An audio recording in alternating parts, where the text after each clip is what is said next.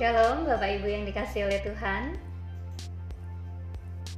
Topik kita kali ini adalah Christian Worldview dan motivasi bekerja. Work Motivation Yang secara khusus di bagian satu ini kita akan membahas tentang vocation, panggilan Dan occupation, pekerjaan. Topik ini sengaja saya bahas karena berkaitan dengan ilmu baru yang sedang saya pelajari yaitu manajemen dalam pendidikan Kelas pertama yang saya ikuti adalah Fondasi Teori Manajemen dari Dr. Martinus Tukiran yang memberikan inspirasi dan membukakan wawasan tentang ilmu manajemen dengan rangkaian mulai dari hulu ke hilir. Mari kita coba belajar bersama melihat pekerjaan kita saat ini dalam kacamata Christian Worldview dari cara, cara pandang iman Kristen kita. Yang pertama kita akan belajar tentang konsep bekerja. Saudara, sejak merebaknya kasus COVID-19, sebagian besar kita bekerja dari rumah, work from home dari enam bulan yang lalu. Pekerjaan yang biasa kita lakukan di tempat kerja seperti di sekolah, di perkantoran, berubah tempatnya atau lokasinya menjadi di rumah. Kita bekerja dari rumah dan dilakukan secara online dan tidak bertatap muka langsung satu dengan yang lain. Sehingga konsep bekerja seperti ini menjadi suatu tantangan tersendiri buat kita saat ini. Mari kita lihat natur bekerja. Setiap kita bekerja, karena setiap orang yang hidup pasti bekerja. Mengapa demikian? Kata bekerja dalam bahasa Inggris ada dua, yaitu labor dan work. Dan dalam bahasa Indonesia, kedua kata ini sama-sama diartikan bekerja atau pekerjaan. Kata labor menunjuk pada bekerja secara alamiah, bekerja dalam arti yang luas. Misalnya, ketika kita bangun tidur, ketika kita memakai pakaian, ketika kita berjalan, bahkan ketika kita bernafas, semua itu dipahami sebagai labor. Artinya semua aktivitas atau kegiatan manusia sekecil apa pun dapat dimasukkan ke dalam arti labor. Sementara kata work mempunyai pengertian yang lebih sempit, yaitu work di sini artinya bekerja yang ada tujuannya, ada hasilnya, ada polanya, dan ada aturan mainnya. Saudara, jika kita melihat rangkaian sejarah di mana bekerja dipahami sebagai labor dan work, maka labor ini lebih dipahami sebagai pekerjaan yang kasar, pekerjaan tangan. Misalkan tukang bangunan, tukang ledeng, dan sebagainya. Sedangkan kata work dipahami sebagai pekerjaan dengan upah atau gaji yang sesuai dengan jenjang dan kedudukan atau posisinya. Menarik sekali ketika berbicara tentang kedudukan, tentang jenjang dari masa ke masa. Ada suatu masa di mana para filsuf memiliki kedudukan atau jenjang yang paling tinggi. Misal pada zaman Yunani kuno. Ada juga masa di mana para rohaniawan berada di tempat terhormat dalam masyarakat.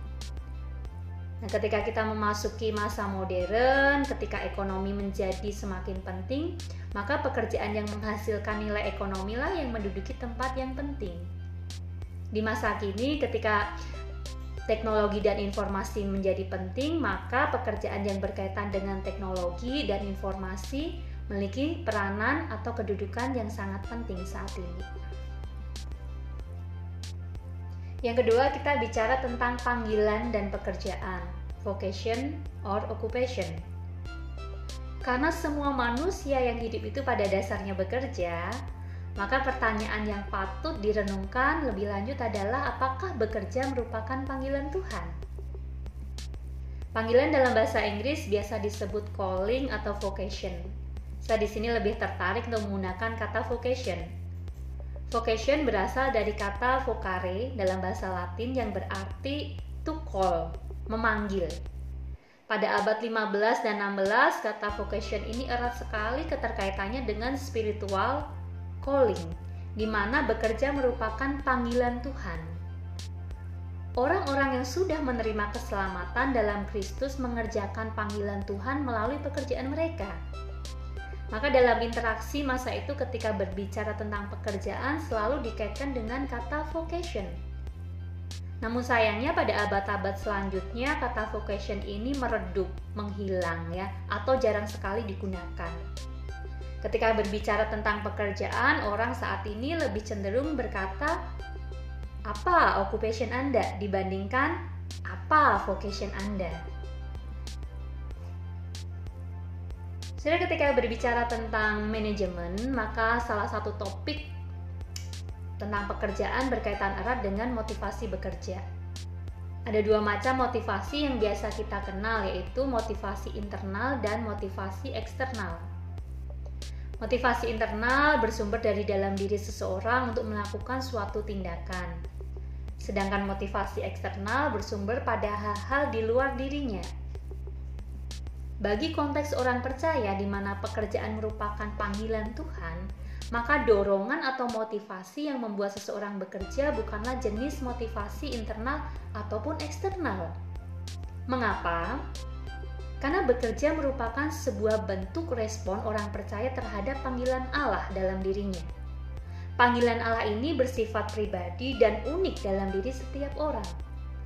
Motivasi jenis ini tidak termasuk di dalam kategori motivasi internal atau eksternal dikarenakan motivasi ini langsung bersumber dari Sang Ilahi yaitu Allah yang mendorong, memanggil, memperlengkapi orang percaya untuk melakukan pekerjaan-pekerjaannya. Setelah dari pemaparan tentang konsep bekerja dan panggilan dan juga occupation, maka kita bisa melihat saat ini, setiap kita mempunyai pekerjaannya atau disebut pula sebagai tempatnya, occupation. Dalam konteks sekarang, tempat bisa di rumah atau di kantor dan sebagainya.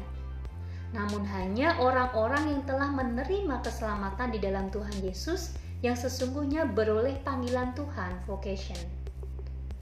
Hal ini menolong kita untuk melihat pekerjaan kita sebagai sebuah panggilan Allah dalam hidup kita, dan kita diminta untuk meresponinya dengan benar.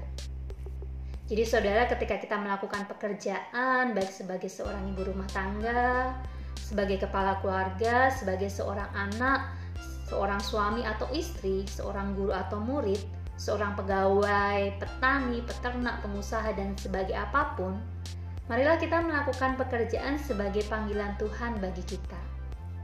Sehingga jelas bagi kita bahwa pekerjaan kita saat ini bukan semata-mata bicara tempat occupation, melainkan sebuah panggilan vocation. Tuhan memberkati.